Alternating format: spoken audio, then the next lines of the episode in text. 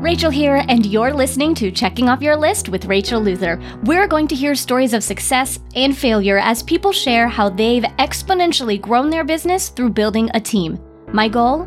Help you achieve success you've only dreamed about through the power of outsourcing. Thank you so much for joining us on another episode of Checking Off Your List with Rachel Luther. I am sitting here with Amy Franco, and she is a sales expert. I've been able to know of her for quite a few years now, and we are going to talk about what it looks like to sell when you are not a salesperson, which I would say most of us entrepreneurs are not. That is something that I felt I was thrown into. I started a business and now I have to sell it. So let's gain from Amy's experience here. So, Amy, thank you so much for hopping onto the podcast today. Thank you for sharing your wisdom with us. Why don't you go ahead and tell us a little bit about yourself and just kind of your journey and how you've grown your business? Absolutely. So, so my start in my career is um, I got my start in technology.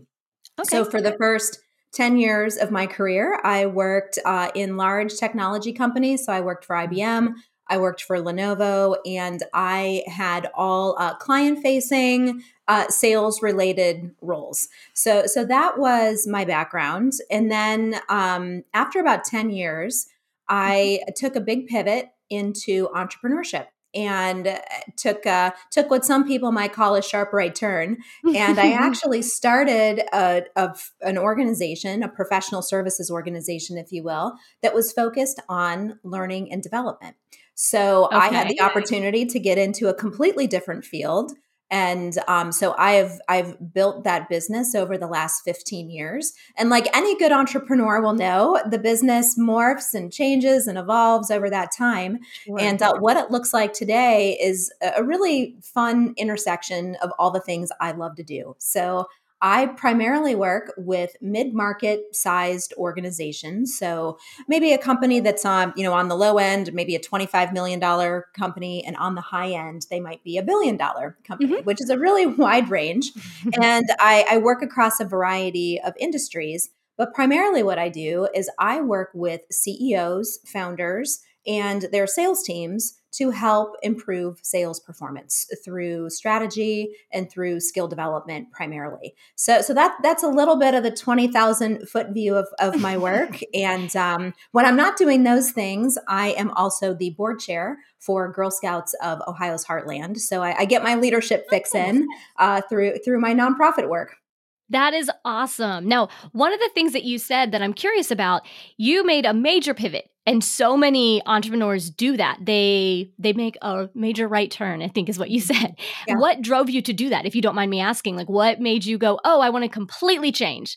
No, not at all. And um, it, sometimes I, I, say that that's a that's a cocktail question, but I'll, I'll try I'll try to give you, try to give you the short answer here. Um, you know, when I think about that journey and I look back and I think about just even, you know, obviously before I started my career, I always kind of knew in my DNA that I would either start something or lead something. Yeah. I'm the oldest of five. I have four younger sisters. So so I got a lot of leadership lessons early in life and uh, I played a lot of sports as a kid.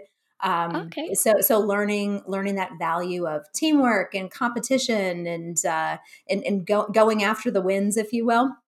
So when but but specific to your question, I had been wanting to break out into entrepreneurship yeah. while I was in my sales career. And I had no idea what that would look like, like probably a mm-hmm. lot of entrepreneurs.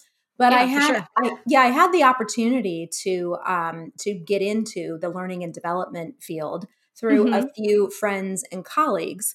And again, like many entrepreneurs, I'm fully self funded, boot self financed, mm-hmm. bootstrapped, all of that. And um, I had the opportunity to get into this different field. And it was something I was passionate about anyway. I love learning new things. I'm very much into learning and development it for myself. So it made a lot of sense to me that if I was going to make this big change, that this would be a great field for me to experiment in. Well, and so, you said that a lot of what you do now, your business is made up of all the things that you love doing. Yeah. And I think that's an entrepreneur's dream in so many ways. And that's what I try to do with the podcast and with Check Off Your List. Like, let people fill their day with the things that they love doing. And whatever yeah. that looks like for them, it's different for each person. You and I have different days, I'm sure, but we love them and we're passionate about them. And it makes it so much easier to get up in the morning in my mind. Like, it's just so much easier. And I, I love that, that you were able to put that together. Yep, and uh, and one of the things I'll share, this is maybe a little bit of a of a tangent, is mm-hmm. about I don't know seven eight years ago. I've kind of lost track of the time.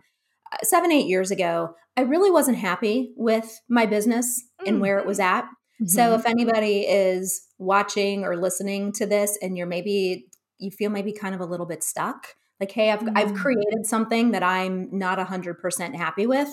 That's where I was at, you know, seven eight nine years ago I was feeling, I wasn't feeling energized by the work that I was doing. Yeah. And so to your point of, you know, wanting to jump out of bed and, and get to get to the work uh, I was doing, I was not in that place. And I have a really unscientific way of knowing that I need to make a change. When I when I get to Sunday and I'm not looking forward at all to the work week, that and I've created the work week.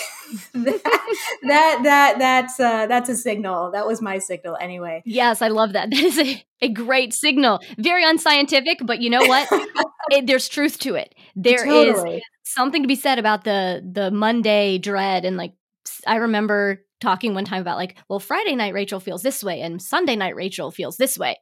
And yeah. it shouldn't be that way. So I, I understand exactly what you're saying, and there may be science somewhere, but we'll just go with it. yes, right. I'm sure there's a lot of research that that backs up my my Sunday night feeling, but um, but I really had to take a step back and assess what it was the the work I was doing, um, my team structure. So I know mm we'll talk mm-hmm. a little bit about that. My team sure, structure, yeah. the work I was doing, and uh, what I realized was I either need to go get a job a sales job because that's my background, or I sure. need to figure out this entrepreneur thing. And I started to go down the path of actually looking for a job. And after mm-hmm. probably mm-hmm. about 30 days of doing that, I realized that wasn't what I really wanted to do. Mm-hmm. That was mm-hmm. for me a little bit of an easy way out, if you will. And what yeah, I really yeah. wanted and needed to do was to figure out how to make my business better. And so slowly, it took took 2 or 3 years but as I evaluated what are the things I love to do, which is uh, sales, leadership, writing, speaking, uh, teaching, training, all of those mm-hmm. things, consulting, I said, you know what? I need to get back to doing those things. And that was kind of the, those were the small steps I took seven, eight, nine years ago to get to where I am now. So, uh, so if anybody, if anyone is feeling that way, who's out there watching or listening to this, you can absolutely make changes in your business. It's not going to be overnight, but you can get it to where you want it to be. Yeah, for sure. And how was growing your team a part of that? Because I think a lot of that can be, well, these are the things in my business that I don't want to do, but yet they need to be done. So I want to hear your perspective though. So, what part of growing your team, because you're a sole person like you are what you mm-hmm. sell in your you know in your business you do the training you are the face you are the the product so to speak and what did that look like for you to provide that change and that relief through a team there were a couple of things, and mm-hmm. uh, and I'll back up by saying, you know, my team has had a lot of different uh, iterations, if you will. Yes. I've had I have had W two employees, I've had ten ninety nines, um, so I've had a mix. So I've uh, just different team structures over the years. What it looks like today is I, I'm the sole employee of my business, and I purposefully designed it that way. Mm-hmm. So no matter what your particular business might look like, it's worthwhile to take a step back to say, all right, does my team structure look the way I really want it to look? And so for me, mm-hmm. to your point, I, I'm the sole employee of the business. I am the face of the business. And. I love it that way. Mm-hmm. However, I have a great team behind me because uh, I don't know about you, but I, I kind of get this this idea that I have to do it all or I should do it all or I want to do it all. yes. Yes, you're, you're I agree. I understand. You know, you know where I'm going with this, right? So I really had to look at myself to say, what are the things I love to do? Like, how can I structure my day? Mm-hmm. And how can I surround myself with really awesome people who are great at what they do? So, yeah, so that's yeah. why, um, and I don't know if you mentioned this in, in the introduction, but I'm a client of Check Off Your List. And there, there's a reason why I'm a client of Check Off Your List because I can surround myself with people who have those great supporting operational skills that help me to be better. So, so I have, um, I have a, a marketing director who um, works with me uh, very part time. Mm-hmm. She also owns her own business. I have a business development person who also owns her own business that works for me very part time. I have some training designers and developers who are also part time, and I contract them on a project basis. And then I have my my what I call my back end um, administrative uh, services help that help mm-hmm. me do those tasks that are important, but I am not good at them and I won't get to them. So uh, it's taken me a while to get here, but I've designed the team that that I love having. And that is great. And to your point, every business looks different. The way we structure it looks different, and what works for each business owner is different. And I went on a journey of making my business look several different ways as well, trying all different things and found what worked. And I'm glad you found what worked. And it is a trial and error, ideally, from listening to other people and asking questions and sorting through, you know, what other people have done, people can sort of fast track some of that and gain from other people's experience. That's one reason why we're we're talking right now.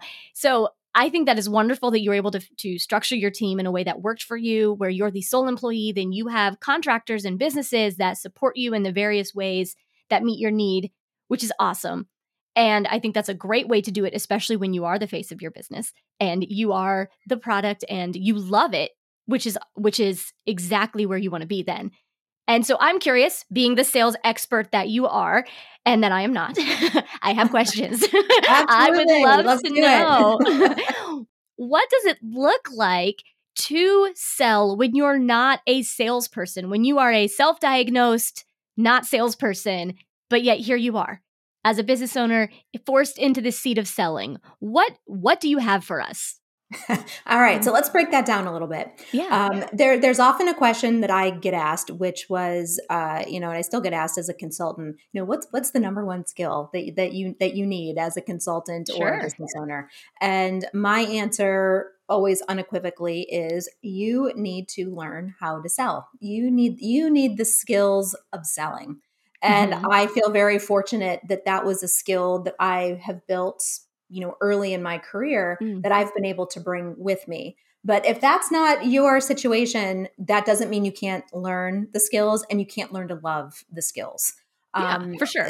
So, so if you, as as the face of the business, and especially if you are in more early stages of your business, mm-hmm. perhaps perhaps you are a new business, you are maybe putting a new product or service out into the marketplace.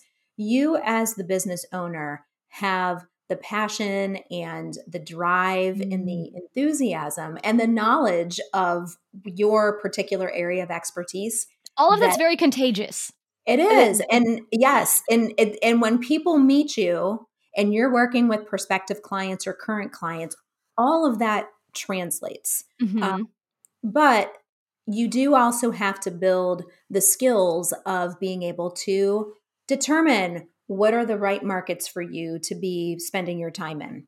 Who are the people that you need to be spending your time with? How do you earn time with those people? How do you uncover problems for to solve for them? Because in the end, and this is this is a mindset shift for a lot of people whether you're a sales professional or you're an entrepreneur business owner.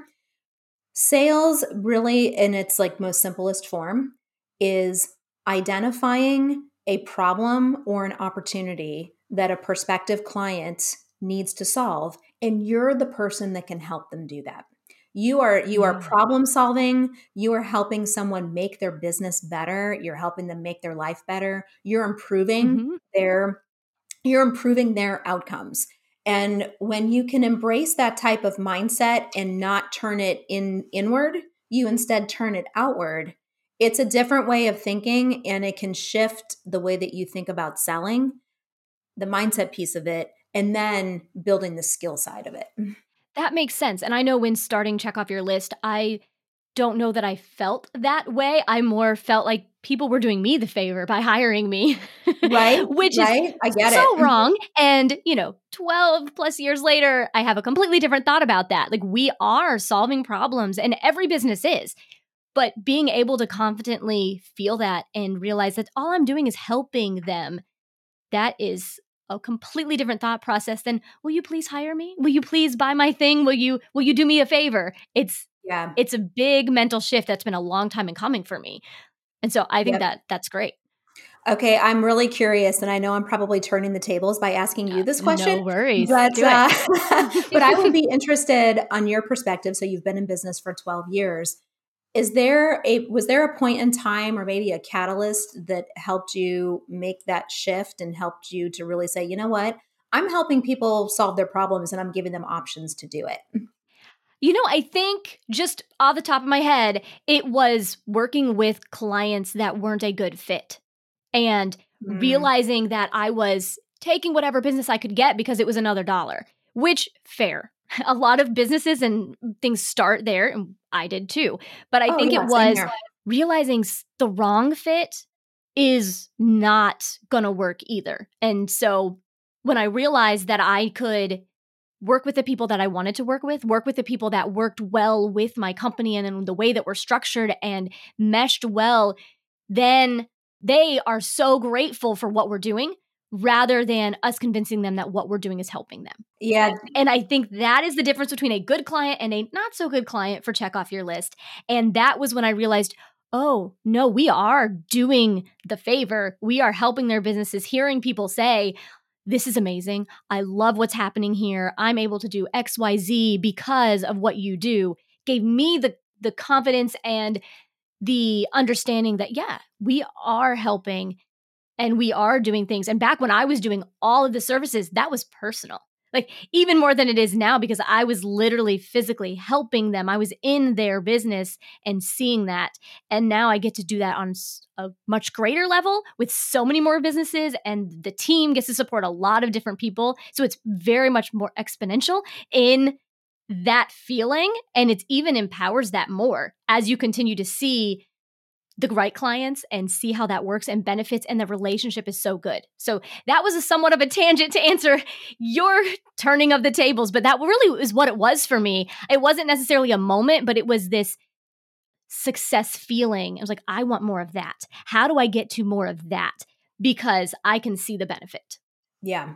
And sometimes we have to manufacture a little bit of that in our minds, especially sure, if sure. maybe um you know we all kind of get into maybe sales slumps or yeah, maybe yeah. there's maybe there's a string of clients that oh these weren't quite the right fit so as part of the mindset of seeing yourself as someone who is a um, a sales professional in addition to your entrepreneurial your running of the business mm-hmm. is sometimes you you have to manufacture that success and you do have to take on the mindset of success and much of that to, for me comes down to who we're spending our time with and how we're spending yes. our time and really seeing the sales side of it you, you have to embrace it as a positive um, when you embrace it as a positive from a mindset perspective it's more motivating to build the mm-hmm. skills mm-hmm. and then all of that connects into creating longer term success it's a lot of the mental talk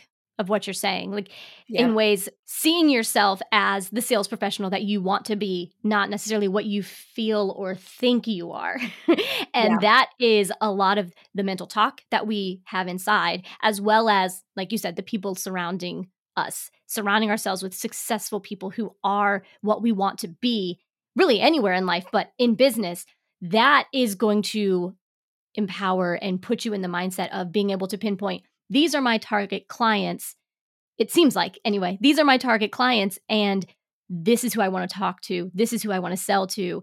They may not be my current clients, and that's okay because we all get into a sales slump. We all make that deal, and then it doesn't work out the way that we thought it would, and that's okay. But the figuring out of what your re- what your real client that you want to work with is part of that journey. For me, it was absolutely, and um, I, you're you're hitting on something really important, which is the the power of um, knowing the markets where you want to serve mm-hmm. and identifying your ideal clients and prospective clients, because there is um, there's an outbound component to mm-hmm. building your business we cannot wait around we, we cannot wait around for the phone to ring for the inbound lead to come in through the website those are all important things like mm-hmm. you have a website that supports the business do you have a marketing strategy are you you know if that fits your business do you take inbound leads but you mm-hmm. have to be putting out um, concerted structured effort in the sales capacity that is outbound and it's proactive, which means that you know beyond the mindset of the entrepreneurial mindset and the the sales mindset as the leader of the business, you have to have structures too that that support that so that you can do that outbound work and bring those customers and clients in. Yeah, for sure. Do you have thoughts on those structures and what you what you recommend in those as someone who doesn't necessarily have that in place or is trying to put that in place and just slowly figuring that out on their own? There, there are a few. So I'm gonna I'm gonna touch on three or four that I find uh, foundational for any business. So whether right. today is day one of your business or it is day ten thousand of your mm-hmm. business, mm-hmm. these are really foundational pieces that I see successful businesses have, um, and they're not in any particular order. Okay, um, great. So, so the first one is when when you are when you're starting out as the entrepreneur of the business or the owner of the business you are you are the face of the business mm-hmm. and you can continue to be the face of the business. So your selling out of the gate becomes really really important. It, but you may ultimately decide at some point that you need help to take you might take on a sales team. Mm-hmm. so that is where your team design and structure becomes important. Your the the design and structure of the entire company's team but then the design of the sales function itself um, so so for myself i have one business development person on my team that that okay. helps me with functions like um, uh, some of the prospecting activities and i still do prospecting in my business so mm-hmm. if anybody mm-hmm. is curious i absolutely do you know 15 years later but i do have some help but for the longest time it was just me so so one of your structures at some point could be your first sales hire and then ultimately building a sales team if that is what fits your your business model um, another structure is to have a strong sales process in a strong sales methodology. They're, they're different things, but they're connected. I can see that, how they would be different, but dependent on each other. Yes. So, so I think of your sales process as, as a staircase. It's the set of mm-hmm. steps that you lead a prospective customer client through together mm-hmm. to help them make a decision whether or not you are the right fit. And it is everything from identifying a problem at the very beginning to perhaps qualifying that problem and making sure it's an actual problem to solve to taking them through your process of um, whether maybe you provide services or maybe you provide a product how you solution what it is that's going to mm-hmm. solve their problem uh, negotiating a contract and and ultimately asking for the business so so those are very um, they're they're steps that you follow through and you're going to follow those for probably 90% of your opportunities. I really like how you defined those as steps. Oftentimes I hear of a sales funnel and yeah. It, it, feels like visually that the steps make more sense to me because the funnel you're like trying to force people through. And right? rather than the stairs, you're helping them climb those stairs. You're helping them figure out if this is the right solution. For me, that made sense on that level. That's really interesting. I had actually you've given me a new some new thoughts. I had not thought about it that way, but yeah, it's like you're you're kind of climbing the staircase together and um you know you and and part of part of that structure is also understanding how your customers and clients buy what is their mm-hmm. decision making process mm-hmm. and how does the way in which we help them walk that staircase does it line up with how they like to decide how they're going to do business with you. And, and, this is just one tangential aside before I get to methodology. Yeah. Um, I do a lot of assessment work with sales teams where I look at their skills of both sales leaders and sales professionals. And by far, one of the most important but challenging skills or aspects that that we that we can face maybe as an obstacle is the way in which we make our own buying decisions gets projected onto how we sell yeah. to our clients and our prospective clients. And especially when it comes to more premium or high ticket type of items. So, so a takeaway for anybody watching or listening to this is to take some time to reflect on how you go through your own decision making processes for what you would consider to be a premium product or service. Um, because then what you can do is start to look for aha moments and how the way in which you buy can be projected into the way you sell and whether that's mm. a constructive attribute or it's something that maybe um, creates obstacles uh, for our customers um, but but that that's an interesting part of the decision making process that was an aha moment for me to learn how the way in which i buy can i can create un unsubconsciously create obstacles for my own buyers. Yeah, um, I can see how that would happen and how that happened for me when I was more in the sales. So, yeah, I yep. think that's a that's a great thing to pinpoint and point out like think about this, evaluate this and make changes that you need yep. to make. yep, absolutely. And then the, the sister to sales process is sales methodology. Mm-hmm. And this is this is to me the skill side of the house the, the strategies and the skills that you choose from and you deploy to help you um, enhance your sales process. So it might be your go to market strategy, it might be the verticals that you choose, it might be the skills that you build in yourself or in your teams. They, they are the things that you pick and choose from, but not necessarily in a linear way that help you move someone through the sales process to a decision. So so they're they're different but they're very much connected. And mm-hmm. so when I'm working with businesses, I will often work with them on process and then also their methodology and how those things combine together. Um, the last structure that I always encourage any business to have is a customer relationship management tool, uh, a CRM mm. Yeah. And regardless of your business size, there are CRMs that are for small businesses all the way up to the largest of enterprises. The, the goal of having a CRM in place is to have this unified place where you can maintain all of your client contact data, your decision maker data, and all of your opportunity data.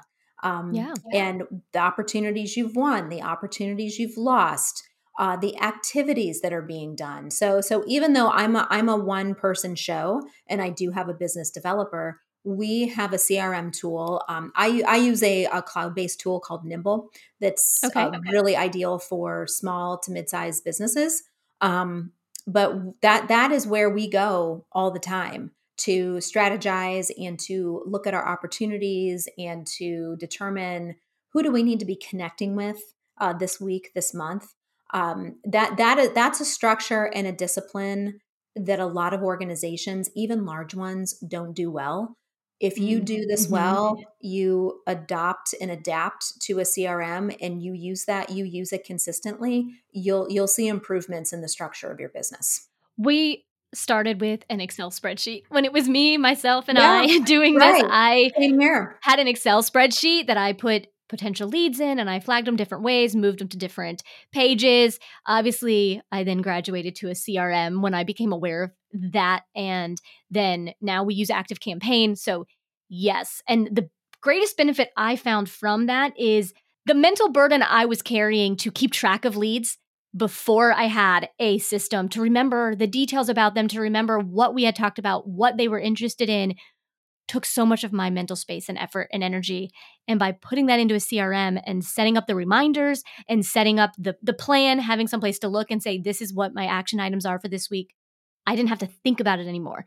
It was something that just kind of helped me move along and I could devote that thought process elsewhere. I could devote that time into activity that then moved those sales along or was revenue generating activity or whatever it was that I then redirected to. So I will echo that for sure in my experience that a CRM, whatever your version of that is, whatever works for you, I highly recommend there are several, like you said, Nimble, there are several even very easy, free, simple ones that you can use if you're just starting out. So yes, I love that.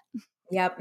And and the this last structure, maybe this is more of a bonus structure and it's mm-hmm. not it's not really specific to sales, but it ties to sales.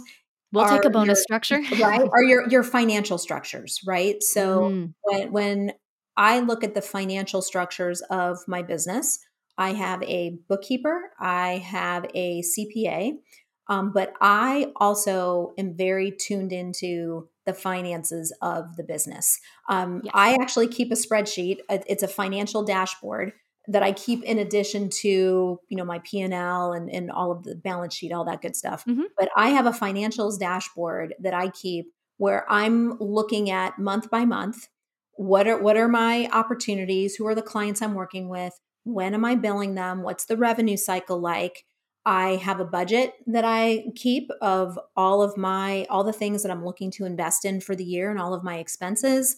Mm-hmm. I know my monthly expenses.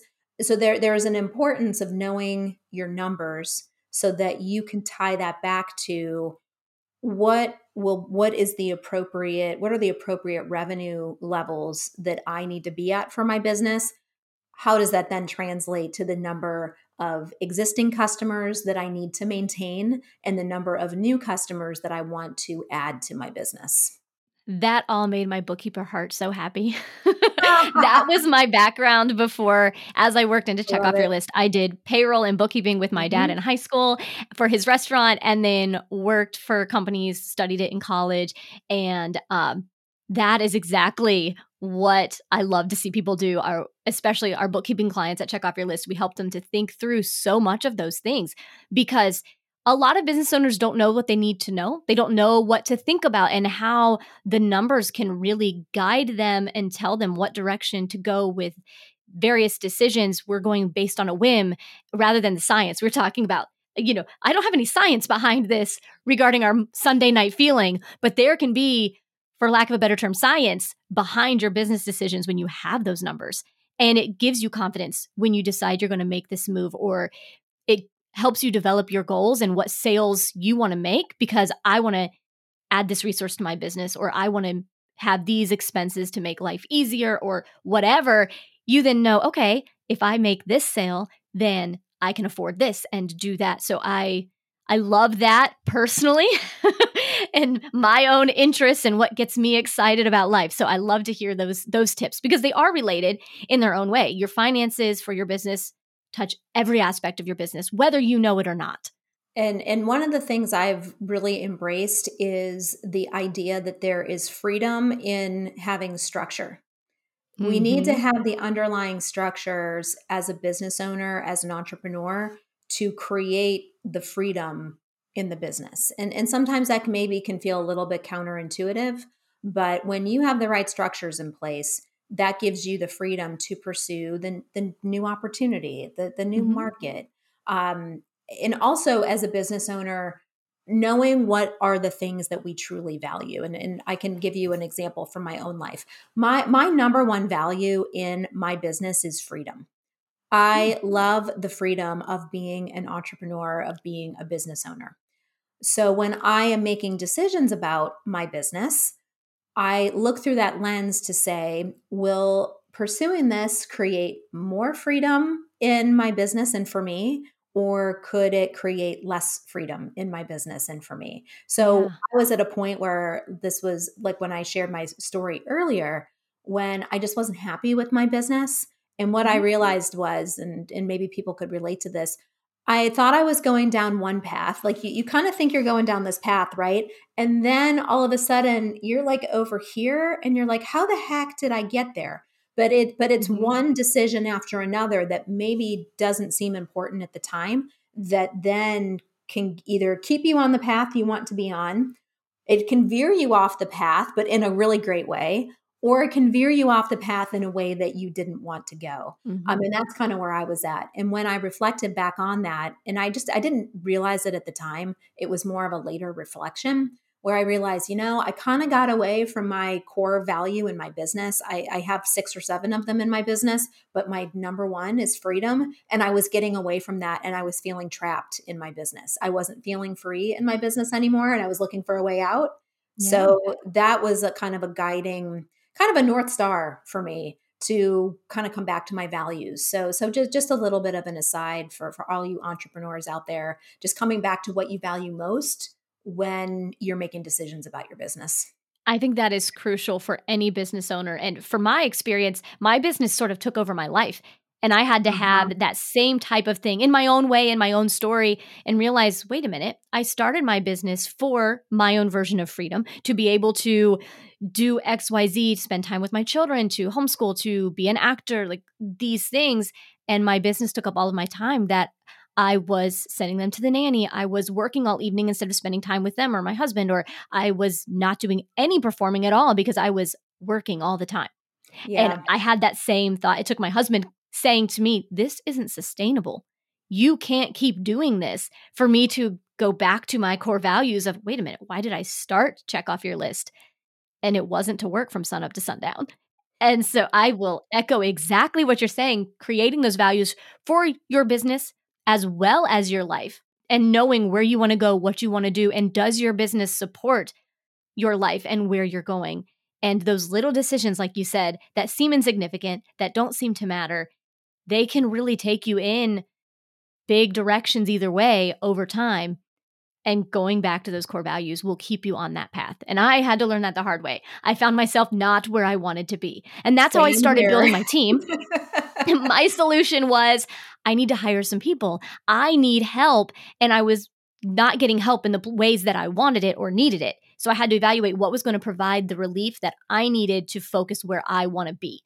And so I started hiring this person, that person, getting services for this and that to allow me to focus my time where I wanted to be. Yeah, that's um and that's uh, along those same lines. There were two there were two things that you said that really really caught my attention which is the first is you had somebody that pointed pointed out to you, your mm-hmm. spouse pointed out to you, hey, this isn't sustainable. Um, and that's where having those really trusted coaches, advisors, you know you, you can't you can't take advice mm-hmm. from everybody. You'll you'll just feel like you're running on the treadmill. But do you have a couple of people in your life personally or professionally who can mm-hmm. gently point out when uh, when things might not be uh, be as they should? I, my husband is so supportive. I mean he's he is one of the reasons that i was able to eh, you know i took the leap into entrepreneurship. Yeah and he he is my my biggest fan in cheerleader. And um, having those support people in your life i just i just can't say enough about um, the the other thing that you talked about was like the, the structure and when when to know mm-hmm. when to hire somebody. And there there was some advice that a coach gave me a long time ago that has always just stuck with me. And and what that what she had said was you sometimes have to make decisions from where you want to be you have to think of yourself in the future making those decisions and not from the place where you are today because yeah. otherwise that can kind of be paralyzing to say oh my gosh i don't have enough money to hire the help or mm-hmm. maybe you're making your first sales hire um, it, it, can be intimidating out mm-hmm. of the mm-hmm. gate mm-hmm. Um, so that advice of making a decision from the place where um, the place where I want to be and not where I am today has always been really helpful. That is very very insightful and i had someone say something similar to me and that was essentially like make decisions where you want to be not where you are yeah a, exactly. a similar concept similar thought a different spin of the same principle and so that is in a great way to navigate your business and to yeah. to make decisions and it keeps you on track which is totally really hard yep. And and when it comes to hiring a salesperson, um, just to, just to talk about this structural piece, um, it can be really tempting to hire a salesperson or a sales leader out of the gate to say, "Oh, well, I I need more sales. I need to hire a salesperson." Mm-hmm. It seems that, like a logical progression, right? But it can often be a really big, expensive mistake. Um, mm-hmm. I when I'm talking to other business owners or entrepreneurs, um, I work with I work with corporate sales teams primarily for my living, but when I'm talking to other entrepreneurs and business owners, I will often talk about this. And my my thoughts for them are to you need to sell your product or service first. You, you need to commit to being the selling face of your business especially as you're starting out so you can mm-hmm. so you can really work with your customers and clients and then down the road you get to that point where you need to make that first hire but a lot of people make the hire out of the gate and then a year later they've they have invested five six figures into the hire and they have not gotten the return on investment for a lot of different reasons. I've made that mistake myself. Um, yeah. And so it, it's just it's just a tale of caution and to be thinking about um, get your business to a point where you have reliable revenues and then make that make those choices about who you might add from a sales capacity. I think also along that same vein, when you do something yourself before you outsource it, like hiring a salesperson would be a form of outsourcing in its own yeah. way. It, just depending on what you call it, hired employee, having people help you with your business. By doing it first, you can figure out some of the kinks and things, some of the basic core things that you need to communicate rather than having someone else kind of struggle and fumble with you. It makes it more expensive to fumble through that with someone else. So, oftentimes, slowing down, working through it and be like, okay, I now know these are our target audience. These are the people that we want to work for. This is what I like doing. Figuring out some of those things. Now, you bring in a salesperson and they can improve those. They can make those better, especially if they're experienced at what they do. They can improve what you have set up. But if you have a basic idea and process of this is what's worked in the past, it gives them a head start, which ideally would temper some of that investment and this is where knowing your numbers becomes very important and yes. you look you look at your p&l and you understand where your profit profitability mm-hmm. is at what would be your break even for that hire um, or that outsource whatever whatever it looks like. So knowing your numbers becomes even more important when you're making a big hire like a salesperson. Yeah. Well amy it has been wonderful talking with you today. I have learned so much from your insight as we've just kind of talked back and forth about sales and what's worked for you and some of your your helpful tips have been right on point from my experience and things that I want to continue to incorporate and do for my company. And so I would love to let people know where to find you online so they can you know follow you on social media gain from those tips or you know just kind of look into what you have going on and how they might glean from from your things so how can people find you or what is the best way for them to keep up with you after listening to this yeah, so so I'll point you to two places. Uh, the first is over to my website at amyfranko.com. A, a great way to to engage out of the gate is um, my through my book, The Modern Seller. Um, mm-hmm. There's information out on the website about the book, and also a lot of free resources out there that uh, that are available to you. So that would be the first place, and then the yes, I definitely place, wanted to make sure you mentioned your book. Yeah, oh, yeah so that people you. can find that and read it. It's quite the re- valuable resource. Oh, thank you so much. Yep.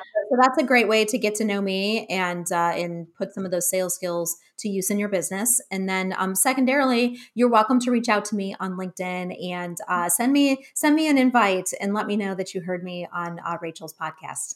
All right, that's wonderful. Thank you so much, Amy, for talking with me today. Thank you, Rachel. It was great to be here. If you enjoyed this episode, please leave us a five star rating on your streaming platform of choice and make sure to check out our show notes at coyl with rachelluther.com. You'll find the resources from all of our episodes right there. This podcast is brought to you by Check Off Your List.